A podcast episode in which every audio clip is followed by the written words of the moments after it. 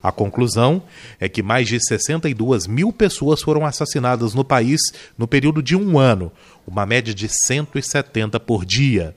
Essa conta é 30 vezes maior se comparada à Europa, por exemplo. Na avaliação do sociólogo e membro do Fórum Brasileiro de Segurança Pública, Robson Sávio, esse cenário é apenas um recorte do que representa de fato a realidade e a situação vai piorar. Esses dados são dados de 2016. O Brasil com mais de 62 mil homicídios. É onde mais se mata no mundo. Em nenhum país do mundo, inclusive em guerra, no momento se mata tanto.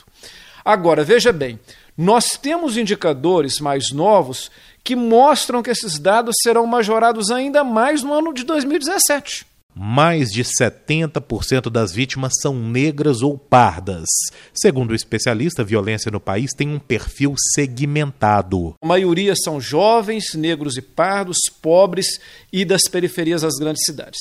Então veja bem, nós temos um perfil de homicídio no Brasil que mostra que os nossos sistemas de segurança pública e de justiça criminal, eles funcionam mais ou menos bem para a classe média, para os brancos, para aqueles que têm renda, mas ele é um desastre para a maioria da população, que são os pobres, que são os negros, que são os moradores de periferia. Outro dado preocupante do estudo é que as crianças são os maiores alvos de estupro no país com 51% dos casos. A maioria desses casos, eles não são reportados às autoridades por uma série de questões.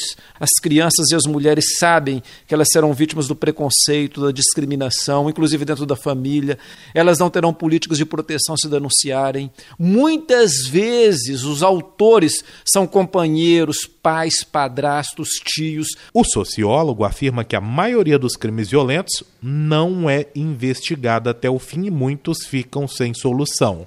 É que nós temos um sistema de justiça e de segurança pública que ele é altamente reativo, ou seja, ao invés dele prevenir, investigar, trabalhar com a inteligência para desvendar o crime, ele trabalha somente enxugando o gelo depois que o crime acontece.